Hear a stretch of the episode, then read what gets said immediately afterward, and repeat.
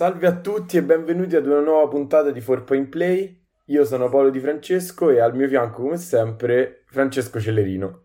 Ciao Paolo e soprattutto ciao ai nostri ospiti che non sono ancora stufati di noi e sono tornati a registrare il sec- esatto, quindi come sapete, di nuovo, quando ci sono io alla conduzione significa che abbiamo degli ospiti, e... però gli ospiti questa volta è difficile che siano una novità perché se avete sentito la prima puntata del nostro Archetype Lab saprete già chi, che con noi ci sono Daniele Sorato. Ciao a tutti. Ed Emiliano Nagliaretti. Ciao, ciao a tutti.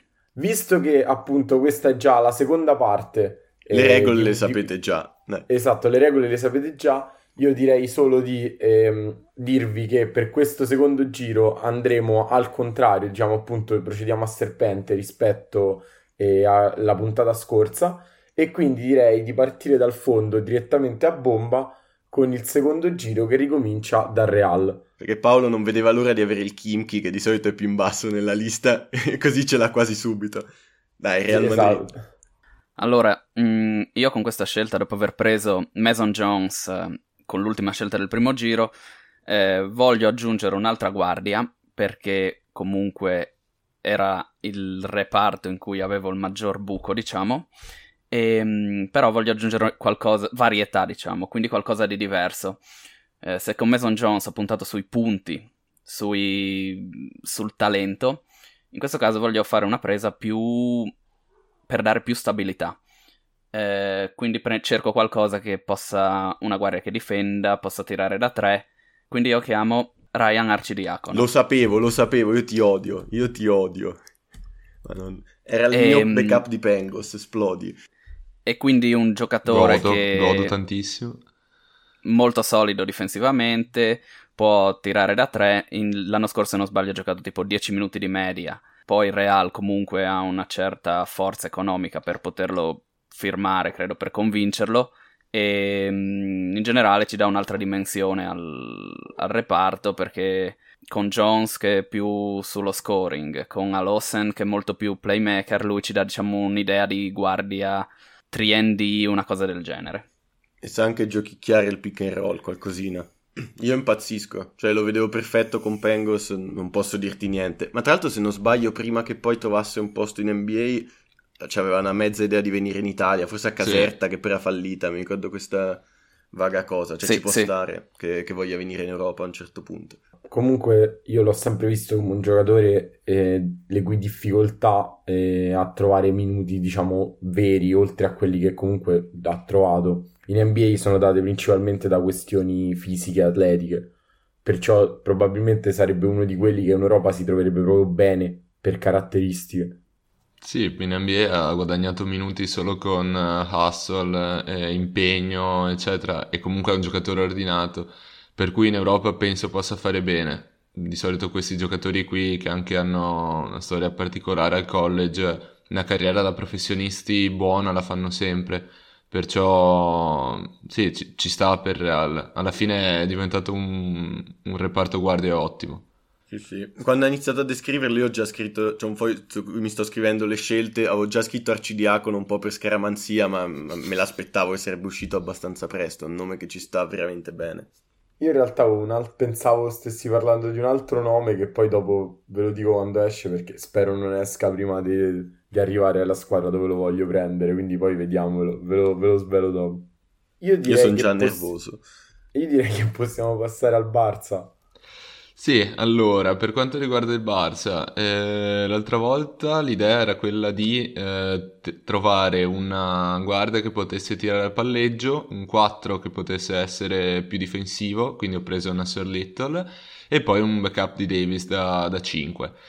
E allora, la necessità che ho deciso di indirizzare adesso è quella di una point guard di riserva, e eh, ho deciso di, di, prendere DJ Augustin che per quanto abbia giocato minuti in NBA l'anno scorso non è più un giocatore NBA da rotazione playoff penso almeno eh, perché ha concluso la stagione a, a Houston da, da, Milwaukee è stato scambiato per arrivare a PJ Tucker e lui fisicamente per, la, per l'Eurolega probabilmente ci può ancora stare in NBA comincia a diventare un po' troppo lento di piedi in difesa e comincia a essere un po', un po cotto, eh, però secondo me con la sua abilità al tiro, con il suo playmaking eccetera, può essere un'ottima alternativa a Calates per le partite magari un po' più bloccate, in cui serve un po' di più di estro dal, dal palleggio o dal pick and roll, per cui vado con Augustin.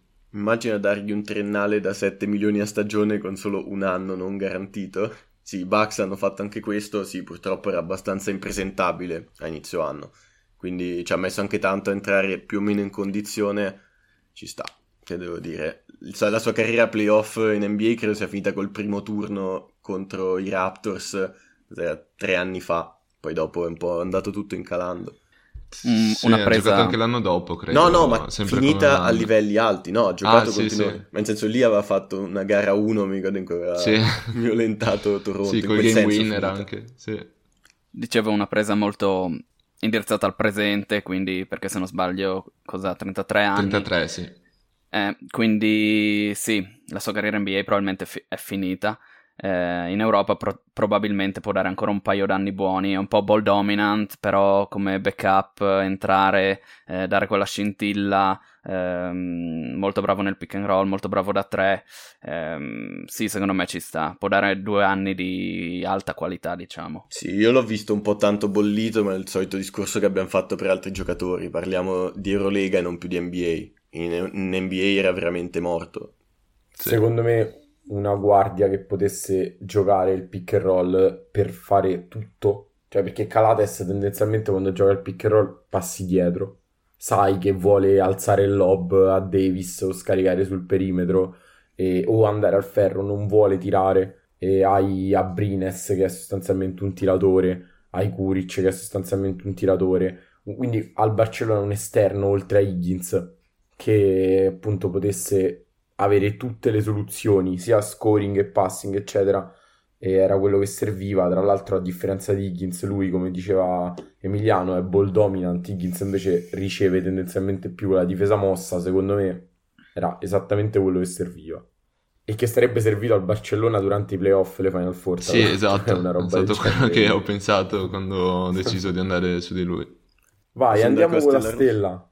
Allora, io in realtà faccio questa scelta in funzione di un'altra scelta che sarà la mia del terzo giro, che non credo che mi ruberete e ve ne accorgerete se mi verrà rubato sto giocatore. Voglio allargare il più possibile il campo, anche se il profilo Instagram dell'Eurolega ieri mi ha proposto una partita del 2019 di Johnny O'Brien, che ha fatto la miglior partita dell'anno per quella monnezza di statistica, chiamiamola statistica della valutazione, contro Milano aveva messo il, tipo un miliardo per sì, Tantissimo, mamma mia, terrificante. Veramente agghiacciante. Comunque, insomma, aveva messo una marea di triple in corsa, una cosa senza senso, però insomma mi fido relativamente. Ho Simonovic che tira bene, ma è, diciamo, bollito. Noko non tira, eh, mi serve allargare il campo. Prendo un giocatore che a me non è mai piaciuto né come giocatore né come persona e infatti è fuori dalla lega in questo caso più per diciamo delle, delle discutibili cose che, che, ha detto l'anno scorso e prendo Meyers Leonard. Mi serve tiro tra i tre centri e volevo prenderne uno ben più forte, ma ho deciso di attenermi alle linee guida che io stesso, tra l'altro, avevo dato per il podcast e prendere un giocatore un po' fuori dalla lega. Niente, non ho molto da aggiungere. Mi serve allargare il campo e spiegherò perché alla terza scelta. È uno dei pochi lunghi tiratori che non abbiano più un ruolo, ma più per le sue dichiarazioni e non escludo che a Belgrado qualcuno le, le abbia anche apprezzate, quindi può essere che, che, sia un buon fit. Ho preso un giocatore che non mi piace né come giocatore né come persona, dico, questa me rimane, ce la ricordiamo per un po'. No, comunque c'è da dire anche una cosa che Leonard per l'Eurolega è enorme. Sì, cioè, è, è letteralmente enorme. Per quanto sia, insomma, eh, non un mostro in quelle fasi del gioco, nel quale ti aiuta a essere enorme. Secondo me a livello Eurolega sarebbe talmente tanto più grosso della maggior parte dei lunghi che comunque farebbe la, la sua anche più vicino a canestro, oltre appunto alla sua capacità di allargare il campo. Sì, in, ge- in generale non c'è granché da dire, era uno che stava in campo tranquillamente, tranquillamente in NBA durante la regular season, poteva stare in campo, è grosso, tira, ha di- un discreto talento, quindi probabilmente potrebbe far bene anche in Eurolega. Sì, ha fatto minuti comunque ai playoff, Rank li ha portati alle finals, non per merito suo sicuramente, però insomma è fuori dalla Lega principalmente per altri motivi. In campo sì, ci un può contratto, sì, un contratto avrebbe trovato sempre. E già Io Glisso firmato... eh, mi limito ad augurargli una bella carriera lunga e prosperosa e soprattutto sana in Eurolega. Che mamma mia che gufate. Eh, esatto. Chissà perché non credo. Dai, Beh, direi che non direi- voglio parlare ancora di Leonard. per Sì, favore. esatto. Dai, avanti. scelta, quindi, e andare col Maccabi. Allora, qui con il Maccabi continuo a battere, diciamo, sulle ali, di cui ho un grande bisogno. Prima ero in- indirizzato verso un 3, poi ho pensato che abbiamo Zosman, che sostanzialmente è 2 metri, può fare il 3, può fare il 2, eh, può difendere sui piccoli, quindi ehm, sono andato più su un 4, su un 4 in questo caso un po' più offensivo rispetto a Kurux, anche se comunque è discreto di- difensivamente e quindi chiamo Dean Wade.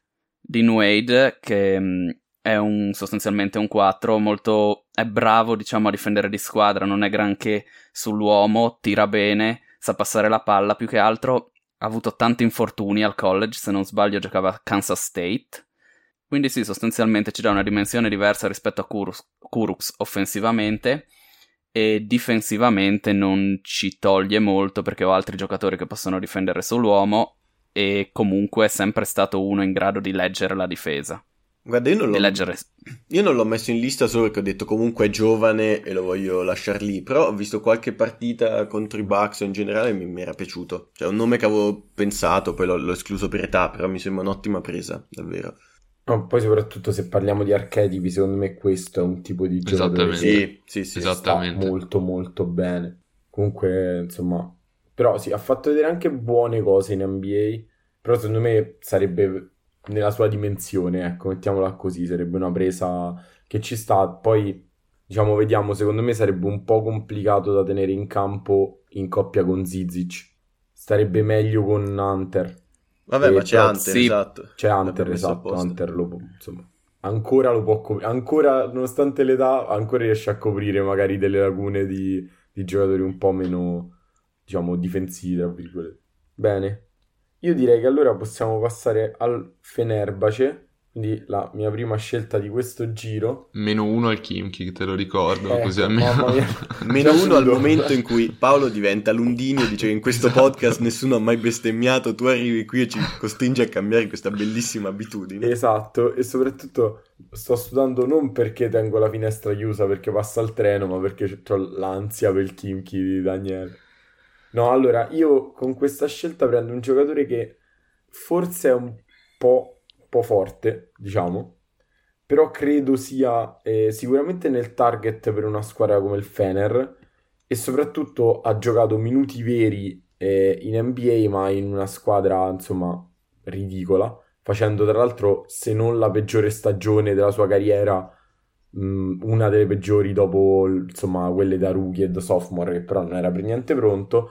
E col Fener prendo Glenn Robinson terzo. Maledetto. Io l'ho escluso perché era troppo forte, secondo me, ma è un bellissimo. Eh, Bello, secondo bello, me molto È bello. bello, è bello andato, cioè nel Sì, senso, sì. eh, è vero che forse ancora può avere qualcuno che pensa che sia forte, però mi sa che dopo il 19-20, diciamo una volta che è uscito da, da quel pezzo di stagione a Golden State, la Sì, vedo sì, abbastanza dura, insomma, tornare cioè, co- co- consa- consacramento male, però diciamo un giocatore che tendenzialmente se- è molto atletico, o almeno era, diciamo, arrivato in NBA come giocatore estremamente atletico, grandi schiacciate, highlights, eccetera. Ha un buon tiro perché comunque è un tiratore oltre il 37% in carriera. Per ultimamente ha anche migliorato i liberi nelle ultime stagioni. Non è una cima proprio minimamente, però comunque Kokoshkov è... eh, allora, il rischio è questo, che Kokoshkov sia un allenatore che... ri- Cioè, il rischio, se guardiamo il roster dell'anno Esatto. scorso, Kokoshkov adesso non c'è più, però noi abbiamo parlato del roster dell'anno scorso, metterlo in mano a Kokoshkov sarebbe significato mettere in mano l'allenatore che gli richiedeva cose troppo complicate per il suo IQ, eh, secondo me. Però, diciamo, pro- l'anno prossimo non ci dovrebbe essere lo stesso problema, quindi eventualmente un, un Glenn Robinson al Fener eh, secondo me non sarebbe male, anzi darebbe una dimensione diversa rispetto a Pierre, che è un giocatore che diciamo un'ala più equilibrata, eh, che pensa, che la sa anche passare, eh, molto diciamo più compassata, invece lui più istintivo, più tiratore e anche più, diciamo, propenso a prendere la palla, metterla a terra e andare al ferro, diciamo, non matter what.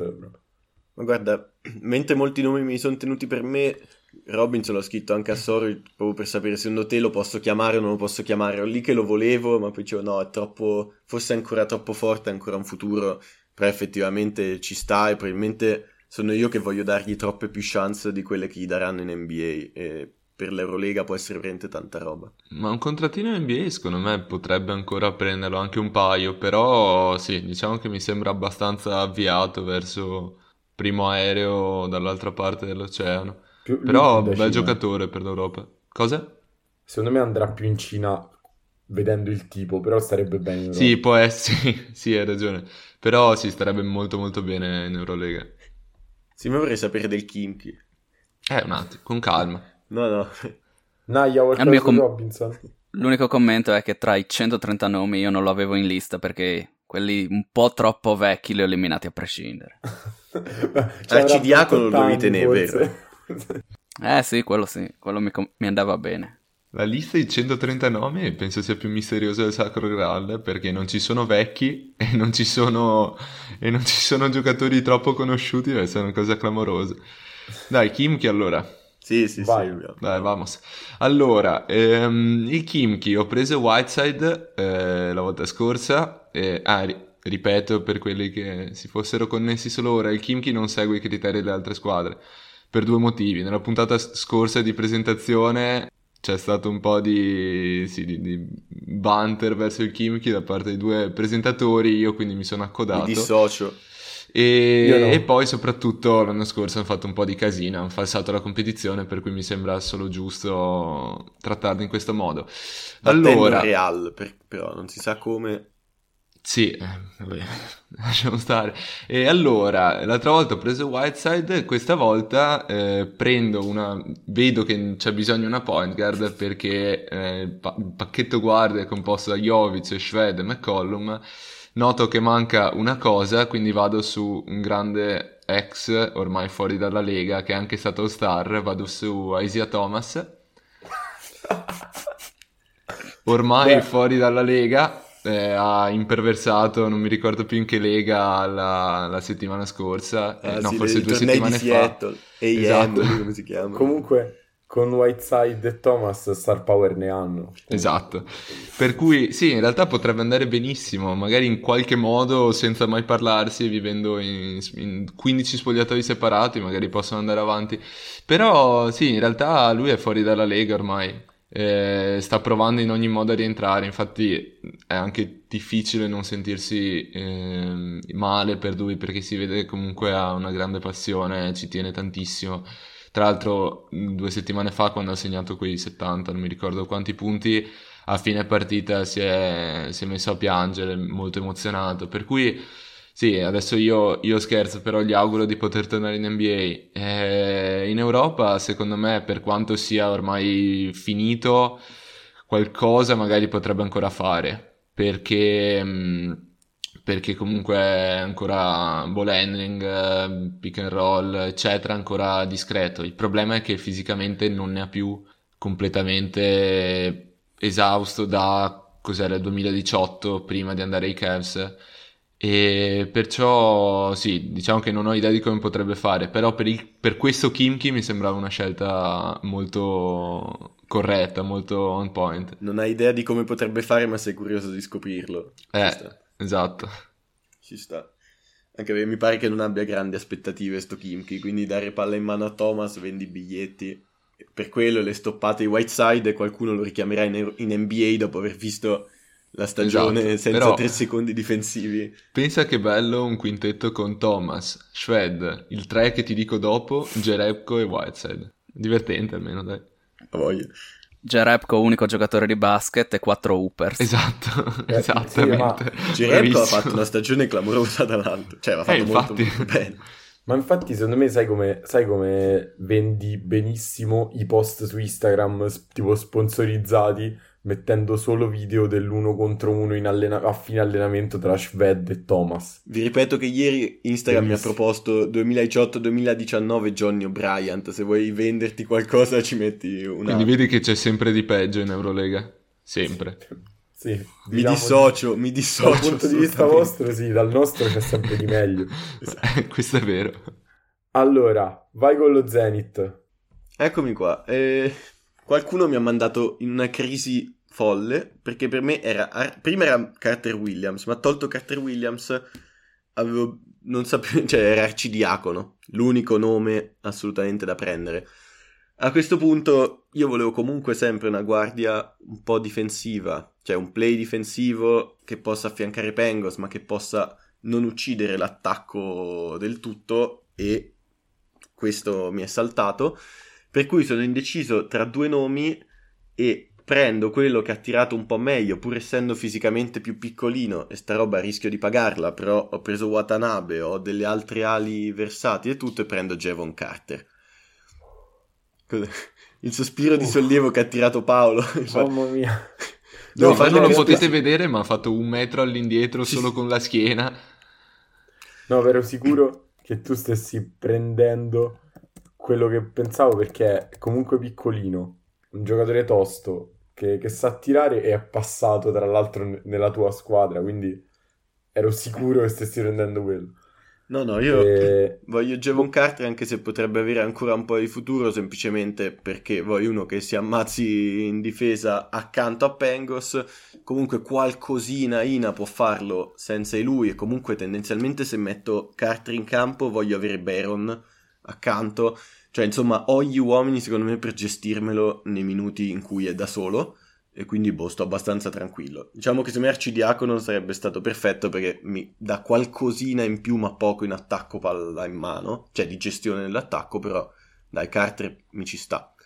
Certo, sostanzialmente è un, un archetipo che sta diffondendo in NBA che è il 3D tra le guardie, è un giocatore un po' particolare perché palla in mano fa pochino, invece è discreto, poi vabbè in difesa è molto molto forte, anche perché è una sorta di parallelepipedo basso però gigantesco. È molto grosso prende gli avversari mh, dalla, dalla, rimessa e li pressa fino a quando non arriva in attacco. È un giocatore abbastanza particolare poi ha questo modo di fare molto molto alla non alla Beverly però molto alla Campazzo diciamo Beh, per cui difesa là scuola West Virginia comunque No, a me, a me, piace comunque, per cui ci può stare. Non so nei minuti senza Pengos come possa fare. Però... Ripeto, per quello io mi fido anche di Baron. Intanto Baron qualcosina anche palla in mano, abbiamo detto che ha fatto, ma mi garantisce uno spacing sì, sì, amoroso.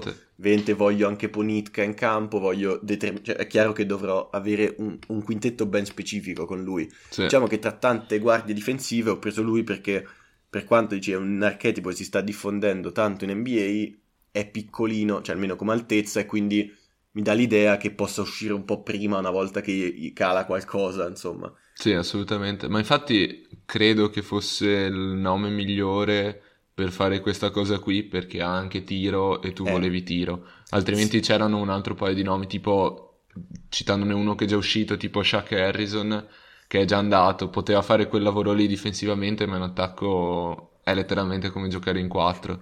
Per ma cui poi... Sì, ci può stare. Poi chiudo con lo Zenith. Io alla fine avevo quattro giocatori come diciamo, point guard difensive che, che, volevo aggiustarmi tra le mie squadre, che erano Shaq Harrison, Arcidiacono della Vedova e Carter. E alla fine ci ho messo un sacco a incastrarli, ma ho detto qua non ci azzecca niente un Harrison in attacco piuttosto che altri. Forse della Vedova ci poteva stare, ma l'ho tenuto di là perché ho detto voglio Arcidiacono allo Zenith forse avessi invertito le scelte mi sarebbero arrivati altri, però insomma le altre, altre, gli altri play difensivi che potevo prendere rischiano no di ammazzarti l'attacco, cioè giochi in tre e mezzo, non in quattro, quindi va bene così. Allora, alcuni pensieri su Carter. Per prima cosa, se non sbaglio ancora un paio d'anni ad oltre 3 milioni, qualcosa del genere, quindi probabilmente farà ancora qualche anno in NBA perché dopo questi due anni, a meno di grandi sorprese, probabilmente qualche minimo se lo trova. Poi un altro pensiero è sul tipo di giocatore. Fino a qualche anno fa queste guardie 3D non erano, cioè erano degli scarti, una guardia che non sapeva palleggiare, che cos'era. Deve essere molto adesso tri- con... Molto, molto Esatto. tri- Invece adesso con, con i Mega Creator, se ti trovi il creatore di 2 metri e 5, la guardia che può difendere sui piccoli e tirare è ricercata. Poi un, una, un aneddoto, perché sapete ormai sono qua più per gli aneddoti che altro. Godo. Se non sbaglio, lui, mi ricordo una statistica, lui un, un- una grande, eh, diciamo, una parte del suo successo è anche dovuto al- alla sua resistenza fisica. Lui sostanzialmente giocava a West Virginia l'ultimo anno, se non sbaglio, ha giocato qualcosa come il 70% dei possessi difensivi a tutto campo e giocava 35 minuti, qualcosa del genere. Quindi lui correva di continuo dietro agli uomini a tutto campo. Poi per il resto, offensivamente, probabilmente qual- faceva qualcosina a West Virginia eh, con la palla in mano. Però West Virginia si basa molto sulla difesa e quindi chi sa palleggiare faccia qualcosa in attacco. E... quindi non so, però per il resto è una scelta che mi piace. Beh, allora spero, anche se è un po' più basso, spero che non mi faccia rimpiangere di aver tagliato Vitali Frizzon. Vediamo un po'. Mamma mia. Dai, basta Zenith. Ah, il terzo nome, se qualcuno me lo ruba, impazzisco, perché non ci credo che lo conosciate. Ma... Beh, Valencia. Vai. Allora, col Valencia. Allora, io dopo aver scelto Exum nel- al primo giro, che mi dava difesa così, c'è stata una lamentela da parte di uno dei due presentatori perché c'era poca creazione. Cerco di aggiungere un'al- un'ala più interna, perché mi fido molto di Toby come stretch. Tra l'altro, giocatore Toby che mi piace molto. L'avevo visto già col Valencia quando avevo guardato mh, a Balde ed è un giocatore che mi piace. Quindi aggiungo un'ala interna che sa segnare e porta anche un po' di playmaking diffuso perché è molto bravo dal post, ehm, sa passare la palla. Quindi io scelgo Tyler Cook. Mm, sostanzialmente è un'ala, anche qui c'è un problema simile per dire ad Elides Johnson. Sono quei quattro che sono però bassi, molto bassi per fare i 5, non sono lunghissimi, non hanno un tiro da 3. Però come abbiamo detto questi questo tipo di giocatore può fare molto bene in Europa perché magari può fare il 4, soprattutto in questo caso ho un 5 che allarga il campo, quindi può fare il 4. Tra l'altro lui è fortissimo, fortissimo ad attaccare il ferro.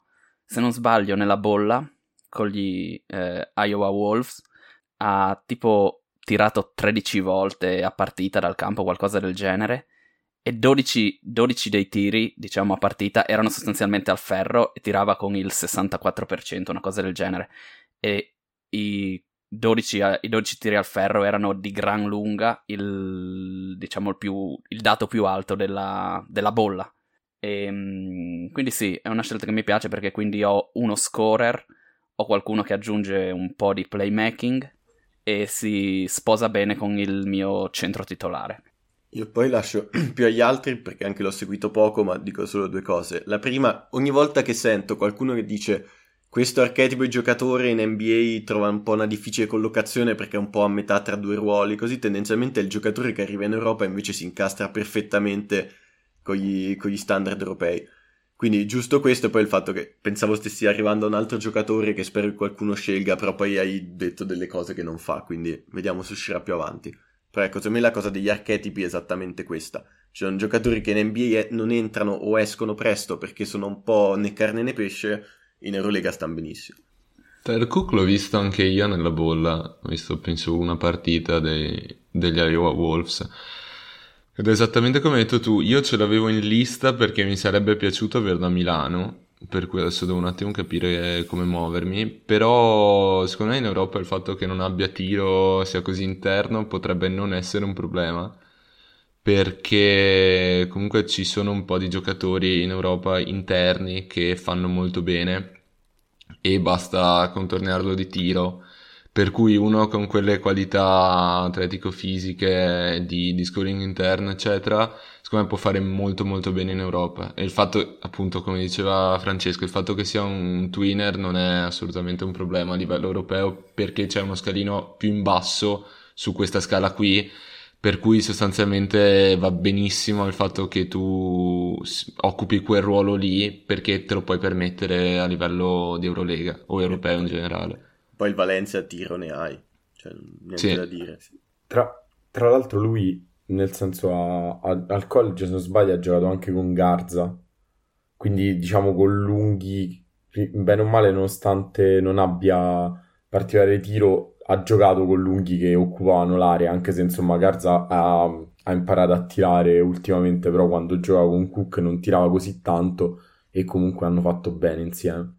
Vai Paolo, Bayern. E allora, io vado col, col Bayern e scelgo, scelgo, un giocatore, quello che ero sicuro scegliesse Francesco prima quando ha scelto Javon Carter e scelgo... Allora, prima vi leggo le statistiche dell'ultimo anno di college, perché così sembra fortissimo. Allora, quasi 21 punti di media, oltre 5 assist, oltre 4 rimbalzi, con il 47% dal campo, da 3 scusate, in un college importante. No. Eh? Ok, sì, sì. okay io ho già scritto il nome nella mia lista. Cioè di, di Bene, allora, quindi no, il giocatore in questione è Frank Mason. Ecco, MVP della G League. Esatto. Eh, esatto. Perché, diciamo, ho scelto Frank Mason e perché io ho letto le statistiche al college? Perché, diciamo, un giocatore che non è riuscito a tradurre tutto questo, che è veramente tanto, fatto in particolare in un college come Kansas, che è importante, non l'ha fatto in qualche college di Division 2, giocando contro i futuri falegnami. No, diciamo, è un giocatore che sa, sa gestire un po', diciamo, l'attacco, un po' il pick and roll, eccetera e ha un buon tiro da tre che secondo me non si è visto. Non, sì, non, ha, non gli ha reso giustizia, secondo me. Eh, secondo me non, l'NBA non ha reso giustizia in particolare perché lui a Kansas sapeva anche costruirsi il suo tiro, mentre in NBA, essendo alto 1,80 m, senza un particolare ball handling, insomma, non sa creare separazione man- a livello NBA. È alto 1,80 m, tirare da tre era veramente impossibile se non mettendosi in angolo, ma insomma, non è il suo mentre secondo me al Bayern serve un giocatore più ordinato dietro Baldwin, che è veramente mm, il delirio in campo, cioè un caos nel quale lui ci sguazza meglio di tutti gli altri.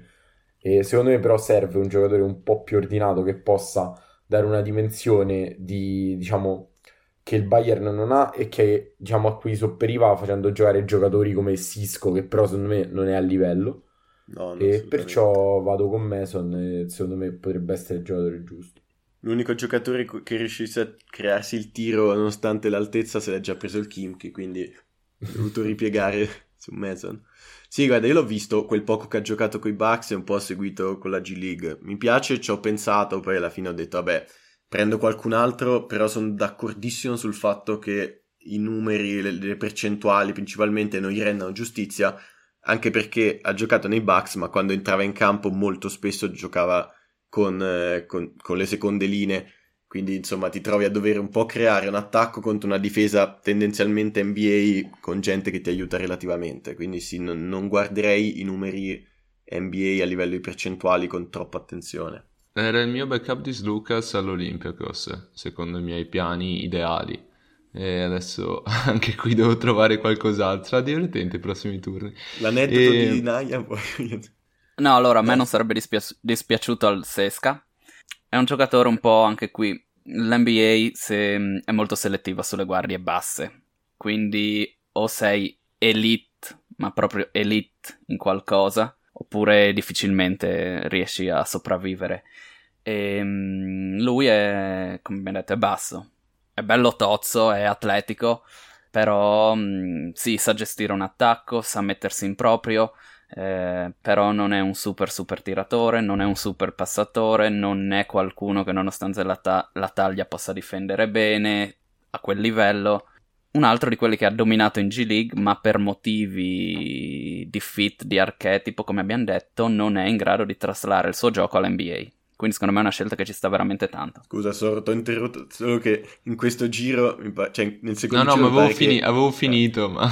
Che la, il filo rosso è te che ce l'avevi da... o io o te che ce l'avevamo da qualche parte e Naya che ci racconta il suo aneddoto. Ma infatti hai, hai fatto bene a interrompermi perché devo sfruttare ogni secondo possibile per cercare altri nomi per le squadre dopo perché mi state togliendo uno per uno tutti quelli che volevo. Che quello è successo a me per lo Zenith. Ho detto tanto il terzo non me lo prendo, il secondo vai tranquillo, c'ho questo, c'ho quest'altro, sono spariti tutti. Quindi. No, ma più che altro ho fatto tipo magari 3-4 nomi per ruolo, per squadra e, però c'è, e alcun, alcuni mi sono rimasti almeno due o tre sempre. C'è invece un ruolo specifico che il terzo giro sarà disperato perché Esattamente. sicuro e c'è un nome solo. In una squadra un ruolo. Quindi, mamma mia, sì, sentirete sì, Io l'ho messi un po', solo che stanno sparendo, quindi... Quando esce sentirete le impiegazioni. esatto. Comunque, sei pronto per Milano? Dobbiamo Milano. ancora pettegolizzare un po'. Allora, ci siamo. ci siamo. Eh, sì, ci siamo, dai. Allora, eh, Milano sostanzialmente serve taglia, gente che possa giocare sotto canestro, eccetera, perché mh, da Tome lo vedo più come jolly e non come 4, backup 4 fisso. Non mi fido sostanzialmente. E per cui sostanzialmente io vado su um, un 4 che però può anche giocare 5 che in NBA sembrava poter avere una, una buona carriera, invece ha preso una piega che non mi aspettavo. Vado su Ronde Hollis Jefferson. Ehm, allora, Brooklyn prima, poi dopo Brooklyn ha un po' girovagato, ha faticato a trovare un contratto nell'ultimo anno perché ha firmato con, con Minnesota per il training camp, poi tagliato, ha firmato con, con Portland le ultime partite, adesso mi sembra sia ancora free agent. Eh, perché mi piace? Allora, eh, intanto, nonostante sembra sia in giro da una vita, tipo 26 anni, mi pare. Per cui comunque è ancora giovane, ha tanti anni di carriera davanti. È atletico, è leggermente sottodimensionato, però comunque ha le braccia molto lunghe. E soprattutto io ho un 4 che potrebbe anche in teoria giocare da 5 eh, che abbia del ball handling, che abbia un po' di istinti da passatore, che sia bravo in transizione, lo vedo molto molto bene con Messina. Per cui eh, io vado su di lui sapendo che lui non è un tiratore, anzi è un non tiratore, però magari dall'angolo sugli scarichi, piedi a posto, sempre per il discorso che Milano ha un sacco di giocatori che creano vantaggio e crea molti tiri aperti, secondo me qualcosina potrebbe fare anche da questo punto di vista. Per cui vado su uh, Hollis Jefferson per fare il tutto fare dietro a Lidei e Heinz, sapendo che potrebbe anche giocare dei minuti a 5 e poi per l'ultimo nome prenderò un energy guy che possa giocare 5-10 minuti in emergenza, magari grosso per sostituire Terceschi e sì, perciò Milano la vedo abbastanza fatta, manca solo un tassellino al puzzle, però secondo me è fatta. Io mi sto vedendo Shields e Hollis Jefferson che fanno un giro tondo con la loro apertura all'aria e abbracciano un baobab in due, cioè è una roba mostruosa lì in mezzo. Comunque sì, io sono rimasto sconvolto mentre cercavo nomi a vedere l'età. Ero convinto, questo è in giro da 12 anni, mi sembra, invece no, è giovane. Però dai, ci sta, del fine Milano il tiro te lo riesce a costruire, cioè riesce a costruire di squadra dei buoni tiri, credo lo possa gestire. È un ottimo colpo. Difensivamente in Eurolega mi sa che cioè, di, dal lato suo non si attacca e basta. Difensivamente credo possa essere ro- a livello di impatto una roba simile a quello che Polonara ha avuto nell'ultimo anno, però con ancora di più Perciò a me piace soprattutto difensivamente, ma anche in attacco, una point forward uh, discreta per l'Eurolega. Allora, una scelta che mi piace per una squadra ambiziosa come Milano e che quindi, come abbiamo detto, crea tiri, a spacing. È un giocatore che ti porta energia, ti porta atletismo.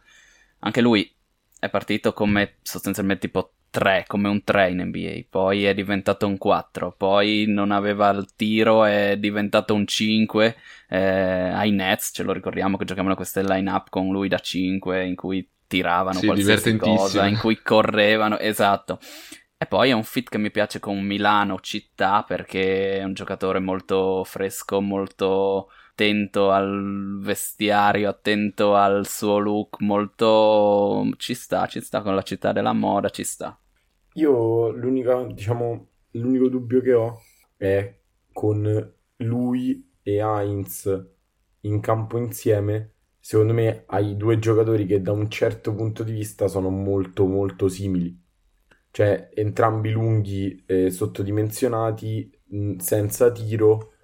E, insomma, secondo me a, difensivamente sarebbe un incubo se vuoi cambiare su tutto. E, però avremmo il rischio di qualche tipo ricezione profonda di un 2 metri e 10 che poi appoggia sostanzialmente che è l'unico forse problema che ha avuto Heinz durante la carriera e ce l'avremmo tipo doppio Ci però sta. Se, a me eh. Jefferson piace, piace tantissimo io lo, lo invocavo a Portland per, per, minuti ai playoff quindi figuratevi se, se non penso che possa fare bene in Eurolega poi ti porta anche lui la palla, cioè come ha fatto Heinz quest'anno, può portare un po' la palla. Secondo me no, ci, ci, può stare anche perché il problema era che Heinz non sapevi bene come centellinarlo, perché poi Tarzeschi verso fine stagione ha avuto i suoi minuti di nuovo. Jeremy Evans è, sta- è, è stato di passaggio, ma ha fatto ben poco.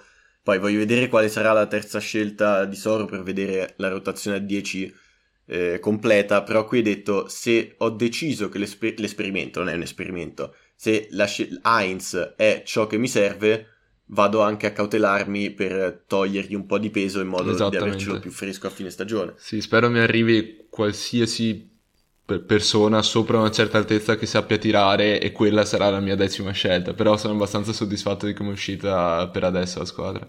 Tra l'altro, una cosa simpatica, una comparison che di solito non mi piacciono, ma mi piace molto in questo caso. Un giocatore che è stato paragonato a Heinz nello scorso draft. Ho visto, non, non, ricordo chi, ha detto che sostanzialmente può essere qualcosa di simile a Heinz, però più alto, è Xavier Tillman. Perché ha quel genere di sì. utilità estrema, sì. pur non essendo uno, diciamo, che ti fa... Diciamo, è un giocatore quelli che diventano utili. Magari può essere un po' brutto, magari può essere non bello come quello che tira, segna, però è utile. E poi, cioè, quanti anni ha? 73-74 Heinz, ci sta una presa anche simile. Sì, sì, assolutamente. Comunque, Tillman, lo, esatto, si era detto proprio che potrebbe essere l'Heinz in NBA avendo quei 7 centimetri in più che, che servono per, per, appunto per farlo in NBA piuttosto in Euroleague. Comunque ci tenevo a dirvi che Naya per iniziare la puntata aveva detto questa volta limitiamo gli aneddoti, ne ha fatto il triplo dell'altro. Esatto, godo, è andata malissimo. Godo tantissimo, ma... A proposito, adesso diamogli invece la parola per parlare del Sesca e farci sapere la sua seconda scelta. Allora, con la prima scelta col Sesca ho, ho preso Brazdeikis, una presa diciamo abbastanza anche conservativa, ovviamente essendo giovane. C'è del talento, c'è del talento magari inespresso con la seconda scelta voglio fare una scelta magari un po' più rischiosa, ma anche qui che mi porta upside e comunque mi risponde a un bisogno che è quello sostanzialmente di una backup point guard più, eh, più ordinata, un po' più utile, un po' più play rispetto ho, ai, alle guardie che ho già. E quindi sostanzialmente io prendo Tremont Waters. Wow. Bello, un po' strano però bello. Tremont Waters, allora, il giocatore è nano sostanzialmente, sotto il metro 80. E se non sbaglio, nella sua Summer League ha dominato. Nella prima stagione in G League ha dominato, era un borderline MVP, qualcosa del genere. Segnava, andava al ferro come, come voleva, è un playmaker, ha un feel per il gioco assurdo, veramente. È un playmaker veramente dotato. È un, po', è un po' incostante, diciamo, come approccio al gioco, perché ogni tanto decide di mettersi in proprio, di fare tutto, tutto da sé. Però, diciamo, è uno che sa segnare da solo, sa, è un tiratore discreto, non, non granché, però. Eh, e quindi è uno che sa passare la palla. Probabilmente può gestire anche un attacco dalla panchina. Qual è il problema anche qui? L'anno scorso eh, non è andato nella bolla, probabilmente per questa, anche per quindi per la mancanza di gioco, di tempo, deve aver avuto litigi interni, lui ha cominciato ad allenarsi da solo e deve aver chiesto addirittura tipo su Twitter qualcosa del genere la trade, che non so nemmeno se sia possibile per i, i giocatori con un contratto two-way, qui a Starita ci bastonerà perché non abbiamo studiato, però TUK non so nemmeno non se sia possibile. Fare, quindi immagino. Ecco, quindi, quindi, uh, quindi quando cominci con quei comportamenti ovviamente le squadre non è proprio che si strappino i capelli per firmarli. Bastava scrivere non voglio stare qui come Bledsoe esatto. mentre era il parrucchiere e poi cancellarlo. Sempre per strappare i capelli. Avrebbe funzionato. Comunque è un giocatore che mi porta upside, un giocatore a me, a me è sempre piaciuto, ovviamente è un, po', è un po' così, un po' incostante, un po'... Soffre però un po' può portare cose... Esatto, tra l'altro. Però, per esempio, essendo un nano, comunque dici problemi dove può averli al ferro. E se non sbaglio, ha attaccato bene quando ha giocato in G League, ha fatto... Quindi sì, è una scelta che mi piace, molto upside, mm, meno, meno conservativa di Brazdakis. Boh, a, me, a me piace più che altro io so, impazzivo, veramente, veramente impazzivo, ero uno strafan per la sua, diciamo, per la, suo, la sua squadra di college, diciamo, quando c'era lui, e giocava a Louisiana State, mi sembra, e hanno tipo questo mostro a tre teste con lui, Skylar Mace, Javonte Smart, cioè tre ball handler sul perimetro e sotto Nazion Reed, Hollywood Nuts, veramente fenomenale, una squadra stupenda da vedere. Be- cioè, veramente, veramente bello. L'unico giocatore passato da Minnesota che ancora stia in NBA non esatto. sia qua nel nostro ti, gioco. Ti mando, ti mando tanti cuori perché... giocatore altri... clamoroso, fortissimo. Cioè, la lista di Naya, quella dei 140 nomi, che abbia preso i roster di, di, Minnesota degli ultimi 8 anni e ce li ha tutti lì. E a, a breve ne arriva un altro.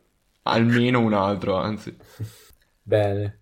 Io direi Waters ci è piaciuto, quindi però possiamo andare avanti adesso con lo Zalgiris. Benissimo, io qua prendo un giocatore che all'inizio avevo pensato per, lo, per l'Efes, ma indovinate un po', è esattamente alto e grosso uguale a un giocatore a caso che io ho tenuto, non, non faccio nomi perché sennò qua qualcuno pensa che io mi sia pentito, cosa che non è mai successa. Per caso è francese e giocava a Dallas? Sì. Ah, eh... ok, ok.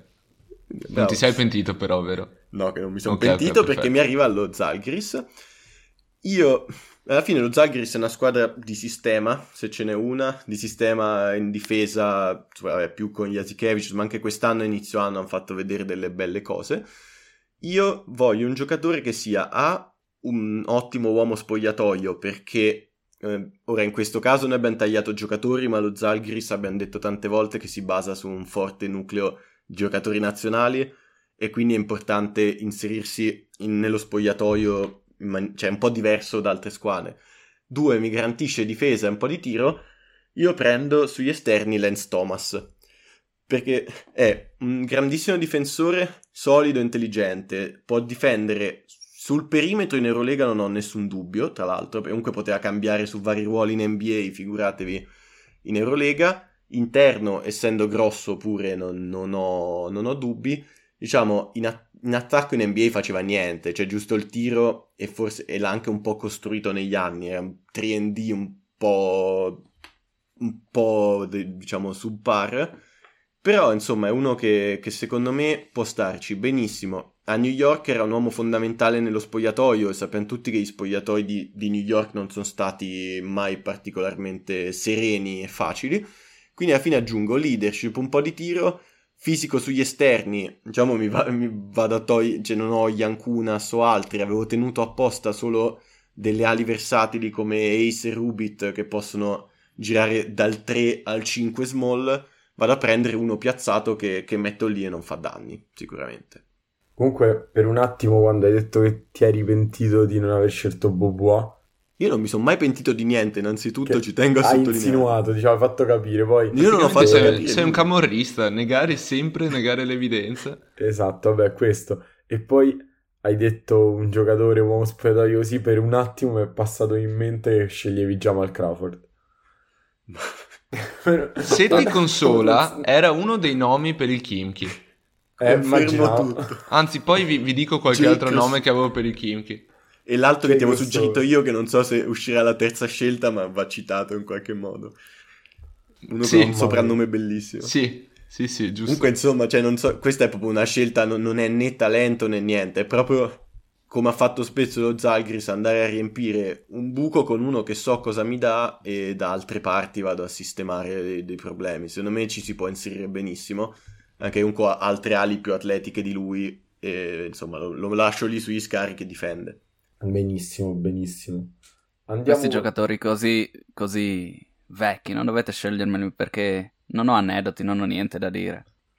Beh, sempre i, i Un aneddoto sempre... di animali ci vabbè, scegliene uno a caso eh, e ci racconti quello. I ventottenni sempre definiti come vecchi da gente 29. Allora, allora, visto che volete l'aneddoto, ti, ti preannuncio, Celle, che ieri ho sentito ululare degli sciacalli dorati e quindi li ho registrati e quindi dopo ti manderò l'audio la metterò da, come sigla, da migliorare. La sigla della puntata stavolta sarà l'ululato degli sciacalli dorati. dorati. Ma... Tra l'altro, visto che, che ci tenete, è un animale in grande espansione in tutto il nord e informatevi perché magari l'avete anche visto se abitate al nord e avete pensato che era un cane o una volpe. Informatevi perché si sta espandendo ovunque. Non farò nessun riferimento al fatto che un qualche podcast possa essere anche cultura, però c'è una domanda fondamentale per Naya.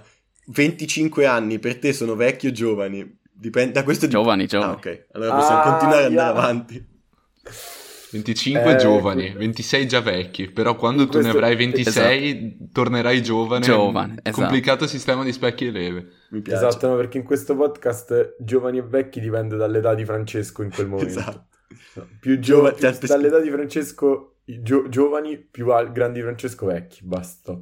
Avanti celle e dopo celle, ci sta. Esatto. Vai, vai col pana, vai col pana. Allora, vai, vado col pana. Ehm, il pana, eh, io devo scegliere un giocatore che eh, ho paura che mi rubi Naya perché è relativamente giovane e ha imperversato Anche qui relativamente in... voglio capire cosa sia. Eh. Ha imperversato... Relativ... No, no, relativamente davvero.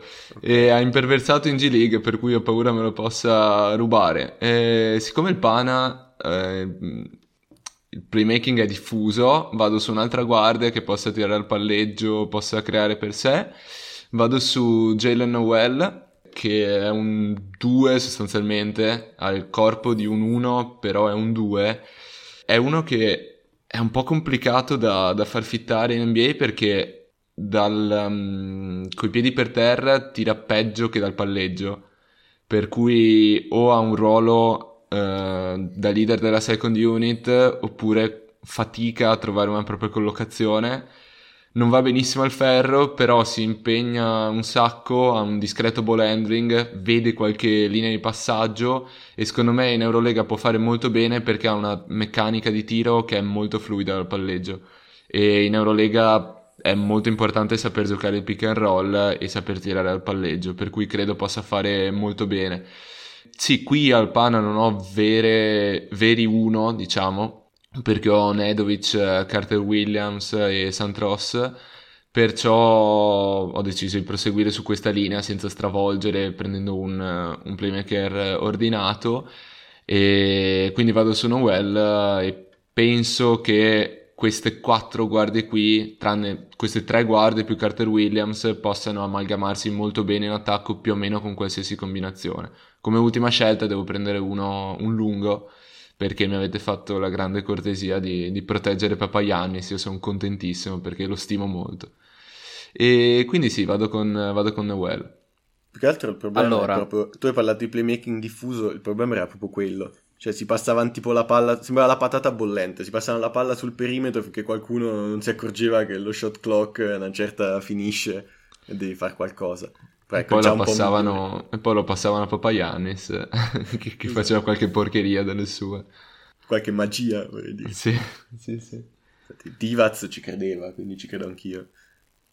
No, sì, mi guarda, quando, quando, avete protetto Papayannis e l'ho letto, volevo fare un tweet come Cousins che aveva detto Signore dammi la forza per poi negare che fosse riferito a quello, ma che poi non so, cioè, non è neanche colpa vostra perché non ne avevate altri a proteggere, ma è più un... cioè, dice di più sul, sullo stato del Pana quest'ultimo anno che su, sul resto. Infatti, vabbè, proverò a fare qualcosa di diverso per la, per la terza scelta. Diciamo, i nostri ascoltatori greci che capiscono l'italiano, ma si erano dimenticati dalla prima puntata dei, dei tuoi rapporti col basket greco, eh, gli hai dato di nuovo la, la voglia di menarti. No, a me stanno simpatici, però sono particolari. Eh, sei tu che non stai simpatico. Eh, esatto, esatto, esatto. Quando hai visto Papagiannis stavi già sacramentando. Esatto. Allora, io in questo caso con Noel l'avevo in lista. L'ho eliminato proprio arbitrariamente perché è talentuoso, è tanto talentuoso, anche negli ultimi tempi ha fatto vedere cose importanti e credo possa avere una carriera NBA. Da una panchina o a Minnesota o in altri posti, probabilmente eh, credo possa avere una carriera NBA. Quindi non l'ho tenuto conto. Probabilmente se l'avessi tenuto conto, forse l'avrei scelto anche con la tipo con la magari non la terza della scorsa puntata con l'Alba, ma comunque al primo giro. Sì, cosa c'è da dire? Giocatore che sa segnare, lo sa fare bene dal palleggio, segna tanto. Um, probabilmente anche un playmaker un po' sottovalutato, non è un grandissimo playmaker, ma è uno che sa passarla discretamente. Tra l'altro lui giocava in, a Washington con sì. Tybull. Sì. Erano, e Washington sta diventando un po' la, un'altra squadra simile a Kentucky, nel senso che i giocatori sono puntualmente, scendono, sembrano magari che non crescano, sembrano dici no, ma questo è un prospetto da secondo giro e poi puntualmente te li trovi migliori in NBA perché sarà il contesto che li, non li fa rendere al meglio, non so. Il contesto strano anche perché hanno questa difesa molto brutta Stai da vedere proprio. di McDaniels e Stewart. Questa. Esatto, esatto. Ma anche, anche Tybull per dire, probabilmente vale più di quello che, che si era visto. Ok, lui si sapeva che era un difensore straordinario, però, cioè, è così, un po' con... anche Nowell probabilmente è andato basso, eh, però credo possa avere una carriera NBA. Sì, l'anno Bello. prossimo credo avrà molti più possessi da, da, point guard perché non so se hanno, abbiano intenzione di prendere una terza. Però sì l'anno scorso ha giocato da leader della second unit con la palla in mano quando c'era bisogno di scoring. Eh, non lo so a me non piace tanto da passatore però effettivamente può crescere. Cioè ci può stare. Poi adesso ha un contratto quelli che dava Hinky, quindi tanti anni, nessuno garantito, pochi più soldi rispetto a quelli standard di una seconda scelta. Per cui non lo so, penso lo vedremo ai Timberwolves per un altro po'. A me piace, non... carriera NBA può darsi, in Europa farebbe i buchi, credo. Allora, io direi che vado con il Basconia e ho... dal momento che al Basconia quest'anno diciamo, per la prossima stagione, quindi non c'è nei nostri roster ancora al Bayern, ma per la prossima stagione hanno firmato Baldwin. Non, mi sembra che non abbiano tanta paura puntare giocatori talentuosi ma un po' disordinati e diciamo difficili da incasellare in un certo sistema e, e quindi vado con un archetipo del genere e, e prendo Dennis Smith Jr.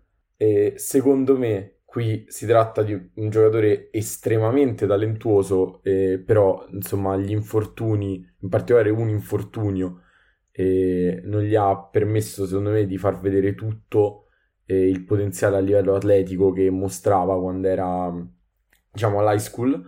è un giocatore che però rimane comunque molto molto molto sopra la media in termini di atletismo per l'Europa. Non, non ha tiro, tira veramente male e non è, non è, in carriera credo arrivi tipo il 65% ai liberi, una roba del genere, e siamo sul 30% da 3, quindi non sembra nemmeno che lo possa sviluppare. E non è un giocatore in nessun modo, eh, diciamo, intelligente in campo, però secondo me il talento qui è qualcosa di veramente superiore a forse il 99% dei nomi che abbiamo chiamato fino adesso Perciò secondo me è al Basconia che è una squadra di quelle che sistemano i giocatori e entrano e escono giocatori fatti. E secondo me un giocatore del genere andrebbe a farsi la cura che gli serve per, per diciamo, mettere a frutto un po' il talento che comunque nonostante tutto è enorme. È la cura Gasperini in salsa spagnola. Io non l'ho preso da nessuna parte perché ho paura, non perché non ci possa stare. Perché boh, un giocatore veramente troppo lanci una monetina o ti va molto bene o ti va... No, ma è come Baldwin all'Olympiacos era un giocatore, al... poi dopo quest'anno era un'altra roba. No, mi fa proprio paura allora, onestamente. Esatto, allora anche io l'avevo in lista per l'Alba perché mi serve talento anche lì e quindi stavo cercando guardie, quindi ce l'avevo in lista, però mi spaventa veramente tanto perché ha avuto tantissimi casini in carriera e oltre che anche qualche problema fisico. Però, come, abbiamo, come avevo detto anche nella scelta del primo giro, il centro di recupero Basconia può, è, cioè, è una scelta che ci sta. Eh, anche qua spari sul talento. Ovviamente, se lo recuperi lui, probabilmente è top, top quanto atleti in No. Eurolega? Non, Atleti ecco, no, facciamo Due- tre, dai. due perché Facciamo ci sarà- tre perché si è fatto il ginocchio, per cui magari ha perso un po'. Ci sarà la mia scelta, la stella rossa, che, che metterà tutti in fila. Ma vai tranquillo. Sì, ce n'è anche, ce n'è anch'io una Non ci provare. ancora in lista che può essere No. a livelli simili, però ehm, sì, quindi Basconia è una sparata un po', però sai di poter aggiustare le carriere, di poter dare quella mentalità, ehm, di poter insegnare a giocare a basket, quindi sì, ci sta. Sì, stavo pensando a Francesco che prima ha detto gli fa paura, non so se vi ricordate la, la citazione famosa di Francesco Dotti il giorno dell'addio, adesso ho paura, concedetemi un po' di paura. Beh, Francesco Cellerino come Francesco Dotti, concedetemi Francesco un po' di Cellino paura. come Francesco Totti la incornicio da qualche parte, ma credo di no. Audace ad oggi. Comunque, Audace direi che ad posso oggi. andare con l'Efes. Sì, Allora, io ho come prima cosa ho preso Harrison per vari motivi, ma come ho già detto voglio continuare a lavorare sulle, sulle mie guardie.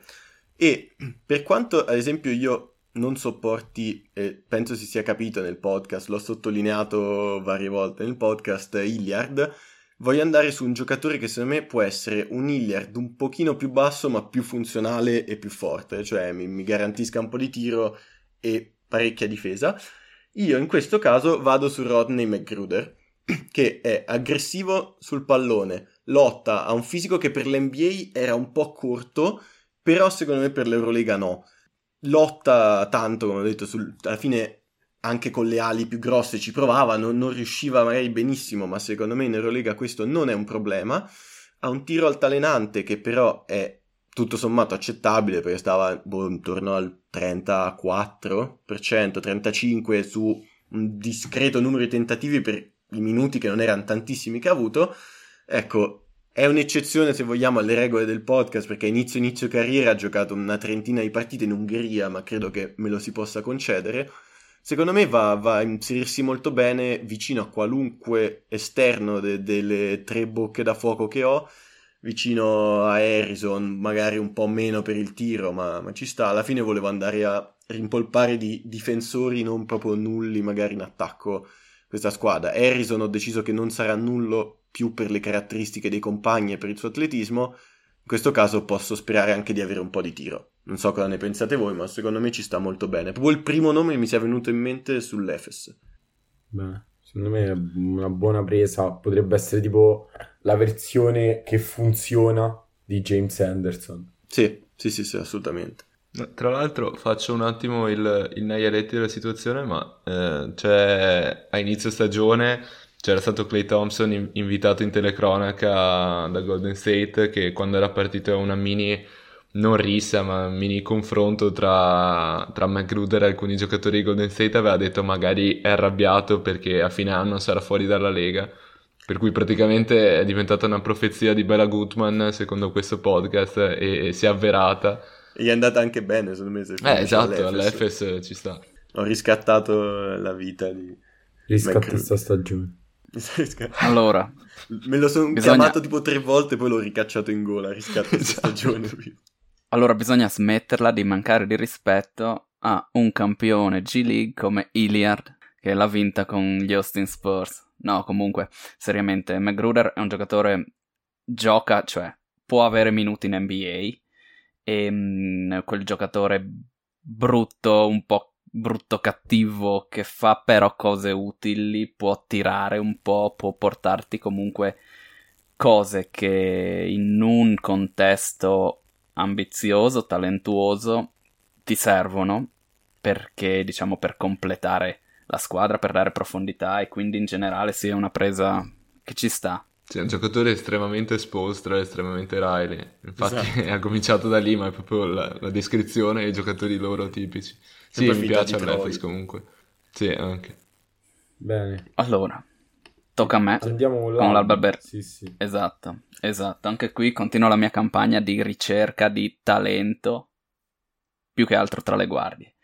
Ho preso Terence Davis al primo giro, eh, anche qui è una presa un po' controversa perché probabilmente avrà ancora una carriera in NBA, eh, però come abbiamo spiegato per ragioni più comportamentali che altro, in questo caso prendo un giocatore io ho una passione, diciamo, io guardo la G League. In G League se sei un nano e sai fare cose, sostanzialmente puoi dominare. E quindi qui scelgo un altro nano. Sono terrorizzato. E che Paolo? No, cioè, Voi non vedete allora, Paolo, la... ma... Paolo con la testa la tra mia... le mani. La mia prima scelta era un'altra, che però ho lasciato lì perché penso possa avere ancora qualche chance in NBA. Magari qualcuno lo chiamerà dopo, non lo so. Però io non l'ho chiamato, è un nano. Scelgo Jared Harper. No, ok, perfetto, a posto. Fai quello che vuoi, benissimo. La mia prima scelta era un'altra. Era un'altra. Che volevo annunciare qui ai miei compagni con una delle card, tra l'altro. Comunque. Ho anche idea di chi eh, sia, la... ma vediamo. La mia, la... Jared Harper sostanzialmente giocava ad Auburn, mi pare, sì, sì, al college. Poi ha giocato con l'affiliata dei Suns in una stagione quando avevano, adesso non ricordo nemmeno se hanno più l'affiliata, l'avevano venduta, qualcosa del genere. E tra l'altro una stagione in cui avevano il niente i Suns e lui era ha dominato. E adesso ha giocato nella bolla con, con New York. Poi ha avuto un infortunio, se non sbaglio, a una gamba. Comunque, cos'è? È sostanzialmente uno, un, un play di 1,75 che tira, non è elite al tiro come quello che sarebbe stata la mia prima scelta. Però, per esempio, io mi ricordo la prima stagione, mi sembra in G-League, aveva qualcosa come 7 su 15 da, diremmo, il range di Steph Curry, sostanzialmente dal logo. 7 su 15 aveva tirato. E ehm, quindi comunque è uno molto tira, si prende i tiri anche scomodi, è un po' così. Però è uno che sa passare la palla, Adesso, se non sbaglio, ha avuto tipo 7 assist di media in... nella bolla, ma è uno proprio che cerca anche passaggi complicati, a volte anche troppo. E anche qui siamo a quella questione: giocatore basso che in NBA difficilmente ci arriva perché non è elite, elite, elite in qualcosa. Però è uno che sa passare la palla, sa tirare, può essere uno scorer veramente da tanti punti in Eurolega e vediamo, altra sparata sul talento con una squadra che cerca talento e guarda più al futuro. Io Beh, volevo solo chiedere, purtroppo non vedete i capelli di Paolo, ma sono metà bianchi adesso. Stavo tipo tutta la scelta con le mani tra i capelli, impanicatissimo. No, perché c'è un giocatore che io volevo assolutamente, assolutamente in una squadra. Ho sbagliato a non prenderlo al primo giro perché fatto una grande riccia e quindi se me lo fregavano la scelta prima diventavo matto. A Svel, eh sì, ok, hai detto la scelta eh, prima. No, però Jared Harper, beh, secondo me molto bene. È veramente un giocatore, un scorer talentuoso, starebbe mo- molto molto bene in Europa. Magari, diciamo, a quell'altezza lo, lo paghi anche in Europa, però dall'altro lato del campo, eh, secondo me è tanta roba. Allora, visto che ci sono, abbiamo parlato di che lo si paga anche in Europa, aggiungo un, una nota su, sulla difesa dell'Alba. Io mi fido molto di Comagé, come, come è stato detto anche nella puntata um, iniziale, diciamo quella dei tagli al personale. Giocatore che ha faticato molto a trovare la sua dimensione in Europa, non si sa bene per quali ragioni, probabilmente per delle ragioni fuori dal campo. Se non sbaglio, ha giocato un po' in Spagna, poi era andato in Russia, ha giocato pochissimo, poi è finito all'Alba. E sostanzialmente lui in G League era, deve aver vinto il Defensive Player of the Year, se non sbaglio, sì, con, sì, qualcosa come, con qualcosa come quattro stoppate di media, una cosa del genere, eh, giocando con l'affiliata dei Sixers. Sostanzialmente può essere qualcosa di veramente distruttivo a livello Eurolega se trova la sua dimensione. Secondo me, io lo ripeto, ho visto un po' di 2-3 con lui in campo, tipo quelle due partite che ha giocato, wow, cioè, oh, bene, beh, molto bene. Quindi probabilmente magari lo vedremo di più l'anno prossimo, questo tipo di, di difesa eh, che insomma gli evita di dover uscire sul perimetro e a quell'altezza, anche con quel tempismo per la stoppata, e secondo me è tanta roba. Dai, oggi, dici chi è sto nome che stavi aspettando con così tanta ah, ansia. Ah, bene, sì. Quindi andiamo con, con la Svel, lo scrivo. No, e con la Svel, allora, al primo giro ho scelto Jalen Nord e è stata una riccia perché secondo me lo trovo pure al terzo, però eh, france- era francese, un giocatore insomma talentuoso e io però oltre al talento avevo bisogno anche di molto tiro e perciò con questa scelta prendo Kyle Guy, che secondo me è ta- tanta roba, cioè secondo me Devi vergognarti. Devi Eh? veramente vergognarti. Eh sì.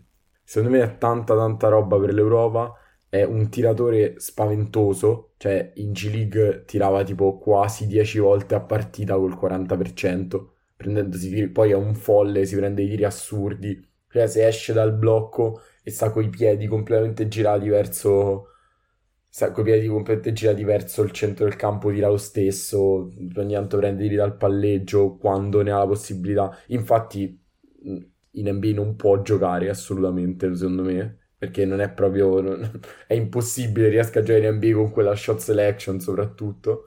Però ha fatto vedere avere un, un talento per Quale shot selection? Sì, eh, esatto Solita cosa. non è, non è- non è buono eh, dentro, dentro l'arco, eh, però diciamo che qualcosa fai sempre e a livello, diciamo, con un livello di atletismo più basso, se ti rispettano così tanto come tiratore, qualcosa ti inventi più o meno, diciamo, pure, pure in area se sei un giocatore del genere. E l'ha, l'ha passata abbastanza bene, mm, almeno in G League. Diciamo, non, non a livello elite, non è un playmaker sicuramente, però diciamo, secondo me come, come due, come esterno può anche dare qualcosa in termini di, di passing, perciò secondo me è un'ottima presa, veramente avevo paura non arrivasse qui. E, anzi, mi fa, secondo me è strano, lo sto scelto un po' prima. Era quello che volevo per fare il backup di Lucas e magari giocarci anche qualche possesso Il insieme. quinto backup di Slucas che, che dici Eh, volevi avevo, avevo sette nomi per Lucas, sono- ne sono partiti tre adesso ed erano tipo primo, secondo, quarto. Adesso prendo il terzo, però è un archetipo diverso, per cui Sì, se- secondo me è più, più un 2, diciamo. sì, è un 2, solo che all'Olympiacos, eh, visto che cercavo di avere tanto tiro, ci stava bene, secondo me. Adesso quando è l'Olympiacos? Tra poco, mi pare. È Adesso. per la prossima. Ah, adesso. Sei Nadia, deciso che è finito su di- Guy? Tipico giocatore che è sostanzialmente fisicamente un 1, un play, e in questo caso nemmeno particolarmente dotato fisicamente, che però è sostanzialmente un 2 a livello tecnico. Quindi lui tiratore, gran tiratore, poi chiaro non si prende proprio i tiri come abbiamo detto. A volte un po' vedi la partita in cui ad esempio ti trovi la streak proprio in cui ha tirato malissimo perché? Perché quel giorno deve prendersi tiri girando, cadendo, cose strane. E- però è uno che sa tirare, sa tirare tanto, è comunque uno molto è uno molto grintoso che dà energia, comunque porta energia alla squadra. E Anima io ce l'avevo in lista. Esatto. Io ce l'avevo in lista, però avevo davanti in generale un altro giocatore simile che vedremo se uscirà più tardi, su cui ho anche lì un bel aneddoto. Allora andiamo con l'ultima scelta del secondo giro. La faccia rassegnata di Sora è una delle cose più belle che abbia visto in questo podcast. Mamma mia, che, che vita di stenti. Allora, io eh, a questo punto, visto che ormai sono stato derubato di ogni scelta che avevo per il ruolo di guardia in Olympiacos, vado su una point guard più ordinata che farà da backup di Lucas quando ci sarà bisogno e che almeno la squadra possa avere del playmaking efficace nel momento in cui eh, Lucas dovesse sedersi in panchina esangue, stanchissimo per aver giocato 700 pick and roll con Jordan Bell. Quindi vado su Chris Chiozza, eh, Brooklyn, Washington, mi sembra anche Houston qualche partita. Chris Chiozza è piccolino, abbiamo scelto penso ogni guardia piccolina in NBA esistente. È un giocatore piccolo però eh, molto tenace sia in difesa anche in attacco. In attacco è molto ordinato. Una, una point guard di quelle che diciamo tra virgolette organizza il gioco, per cui non, non è, non ha particolarmente estro, però in Eurolega penso possa fare bene perché eh, ha buone doti da passatore, perde pochi palloni, per cui io credo possa stare bene in un ruolo di backup, quindi non giocando contro i titolari e senza eccessive ehm, responsabilità offensive. Eh, più che altro l'unico, l'unico dubbio che ho è che l'Olympiacos in questo, in questo modo abbia poche alternative di, di creation per se stessi oltre a Slucas, per cui è un, è un need che dovrò cercare quando, quando farò la terza scelta, ho un nome in mente, però credo possa, possa fare bene in Eurolega, come tante guardie piccoline che hanno fatto 4 anni di college, che sono ordinate, eccetera, eccetera, eccetera. Onestamente speravo scegliessi un altro nome, che ho bene in testa, che se mi avrebbe potuto dare di più dal punto di vista della creazione per se stessi, però forse molto meno dal punto di vista dell'ordine. Effettivamente questo Olympiacos rischia di, di, avere un po' quel problema, però è un nome che ci sta assolutamente, anche se è giovane, tutti gli anni sei lì lì, vediamo se se ne va, se ne va, se ne va, poi no, firma un two-way, un qualcosa. Quest'anno sta sì, firmando a State. Eh, eh sì, sì e, e poi alla fine Mannion, Mannion. Esatto. Sì, sliding doors. Cioè, ha fatto uno scambio Magnon è stata alternativa a lui. Comunque hai sbagliato, stava per firmare con la Virtus Bologna. Sì, sì, sì. non puoi essere odiato. Sì, esatto, eh, stava firmando con la Virtus, poi la Virtus ha preso... Eh, cioè Golden la State Virtus ha preso no. Chiozza e Magnon è andato alla Virtus. No, l'unico problema è che non so come possa traslarlo in Eurolega e che praticamente non va al ferro. Quando ci va non tira neanche malissimo, ma non va al ferro, per cui potrebbe essere problematico. Però, dai, come backup penso possa avere cittadinanza. No, dico un paio di cose. È sostanzialmente un giocatore ordinato che fa delle determinate cose, che sa passare bene il pallone e anche ogni tanto, soprattutto quando attacca al ferro, per non finire al ferro, è anche abbastanza fantasioso. Sì. Mi ricordo, per esempio, con i Nets, un passaggio, se non sbaglio, dietro la testa, qualcosa del genere. Sì, quindi per un backup è solido. Chiaro, non pretendi che porti la croce no, no, e canti. Però così. E quindi sì, è una presa che ci sta. Bene, bene. Io direi andiamo col recap del secondo giro, ognuno con le proprie squadre e poi diciamo salutiamo per dare appuntamento alla terza puntata ai nostri ascoltatori. Quindi vai, vai Francesco. Allora, io ho preso con lo Zenith Jevon Carter, con la Stella Rossa Meyers Leonard, con l'Efes Rodney McGruder e con lo Zagris Lance Thomas. Benissimo, Daniele?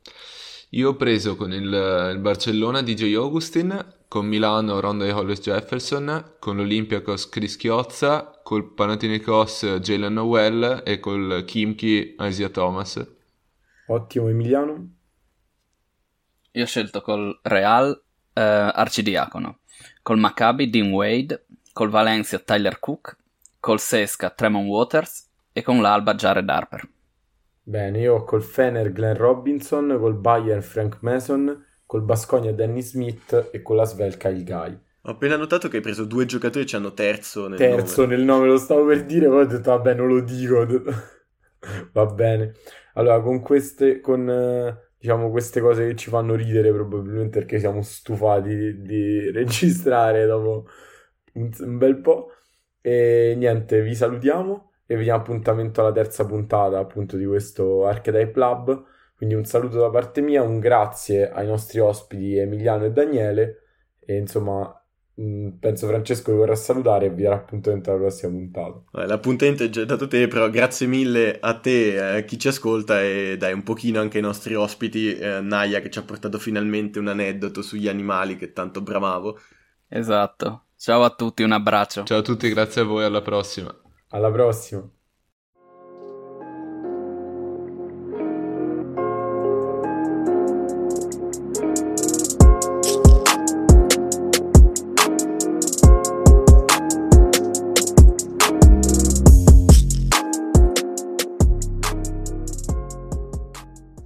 This is Shaquille O'Neal with a friendly holiday reminder.